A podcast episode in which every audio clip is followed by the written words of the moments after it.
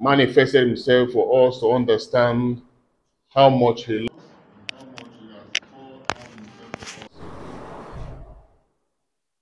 The sacred heart of Jesus is the heart of love. The heart of love that has been made manifest for humanity to receive and embrace.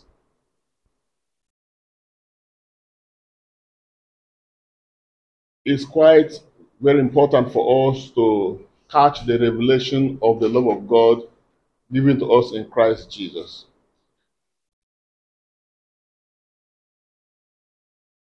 Many Christians yet have not experienced that love, even though they are Christians. They have not seen it yet. And it's only by the Spirit that we can discover it. If the Spirit of God does not reveal to your heart the love of Christ, you will never respond to that love. Because that love is very contagious. That love, when it hits you, you can never remain the same. Because it's so much, it's so huge, it's so big to life. We're in a warfare where the devil is obscuring that love. The devil wants to frustrate that love. He doesn't want you and I to see that love. Because as long as we don't see it, we can't respond to it. The God of this world has blinded the minds of many, lest they see the light of the glorious gospel and be saved. And so we must understand that God has given us something, and we must pursue it to discover it and then to lay hold on it. That's been given.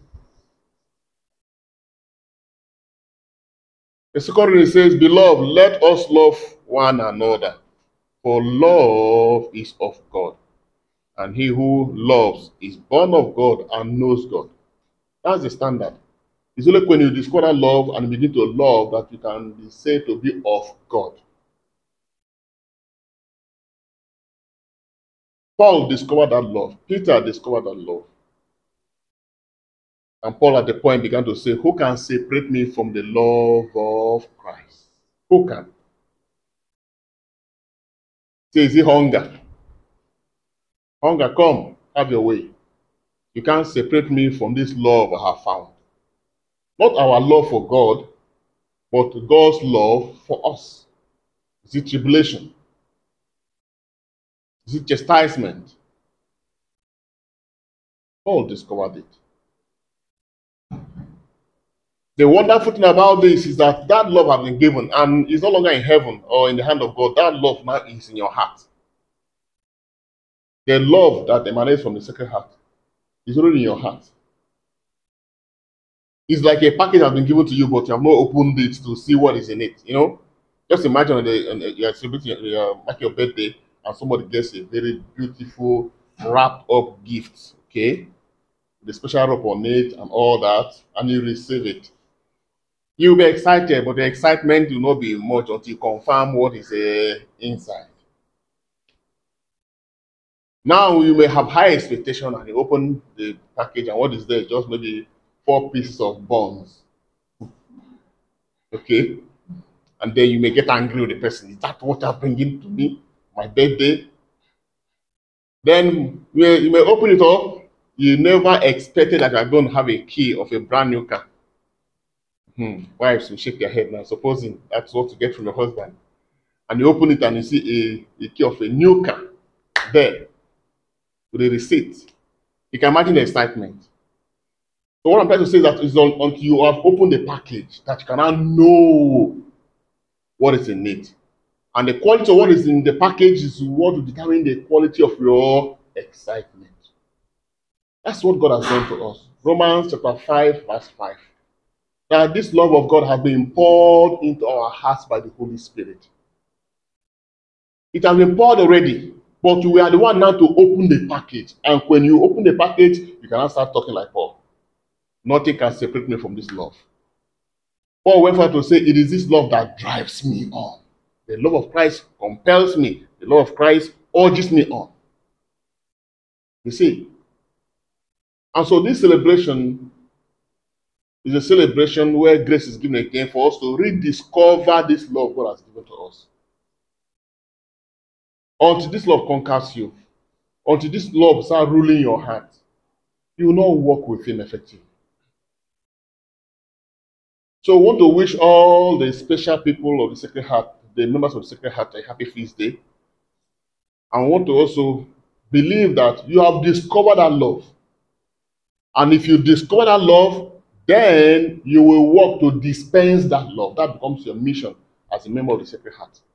I've always challenged them whenever they have opportunity to have a visit with me, and I facilitate that. I tell them that having the altar is not enough. You cannot have that altar in your house and be quarreling. You cannot have that altar in your house and not forgive yourselves as husband and wife. You cannot have that altar there and be living a hypocritical life. The love of God must saturate that home. That altar should be like a fountain that spreads the heart of Jesus. Having the altar is one thing, and then allowing the spirit of the Sacred Heart to rule the home is another thing. And that depends on you. That depends on you. So each time you pass in front of that altar you have built in your house and you see the Sacred Heart icon there with your light on, it's a reminder to you. It's a reminder to you. Are you a dispenser of the love of God? Is your love for God sacrificial, like the heart of Jesus? In the reading, the Gospel of today, Jesus said, "I thank you, Father, Lord of heaven and earth, that you have hidden these things from the wise and understanding and revealed them to mere infants. Yes, Father, for such was your gracious will." Yes, God has revealed this to mere infants, those who receive the kingdom of God with the heart of, the heart of children, those who receive the kingdom of God with the heart of a child, who have dealt with themselves, who are no longer walking in egotism. These are the ones that will manifest the love of God. And the revelation of that love is progressive. It comes gradually. We are the cradle of that love right now. We want to discover it more. The more you discover it, the more your commitment, the more your convention, the more you easily let go of things that are irrelevant to the things of God. The more devotional you become. You are no longer being compelled to do things. This love now overwhelms you. That love drives you. Even when there's opposition, you don't feel the opposition because you are intoxicated with the love. You are like a young girl who has found a man of her life. And you're trying to tell her nonsense. Sorry, she'll take any risk to go after that man. That's how it is when you discover the love of God. It drives you. Makes you go crazy. You are ready to do anything for the one you have found that loves you. You see the point? And so if you look at the life of the early church, there were people who were crazy with this love. And that's why they were able to do the heroic things they did. Their prayer life was exceptional. Their work with God was so staggering that the impact they left was too much. And that same love has been transferred to us. If we see what we see that love, then let us allow that love to drive us. We pray the Holy Spirit to reveal this love again deeper and deeper in our hearts. So that you come to that point in your life where nobody tells you what to do. You are too convinced to become lukewarm. You are too convinced that this love has so much touched you that you know how to respond to this love. You see the point? You don't force people to live their Christian life. You don't force people.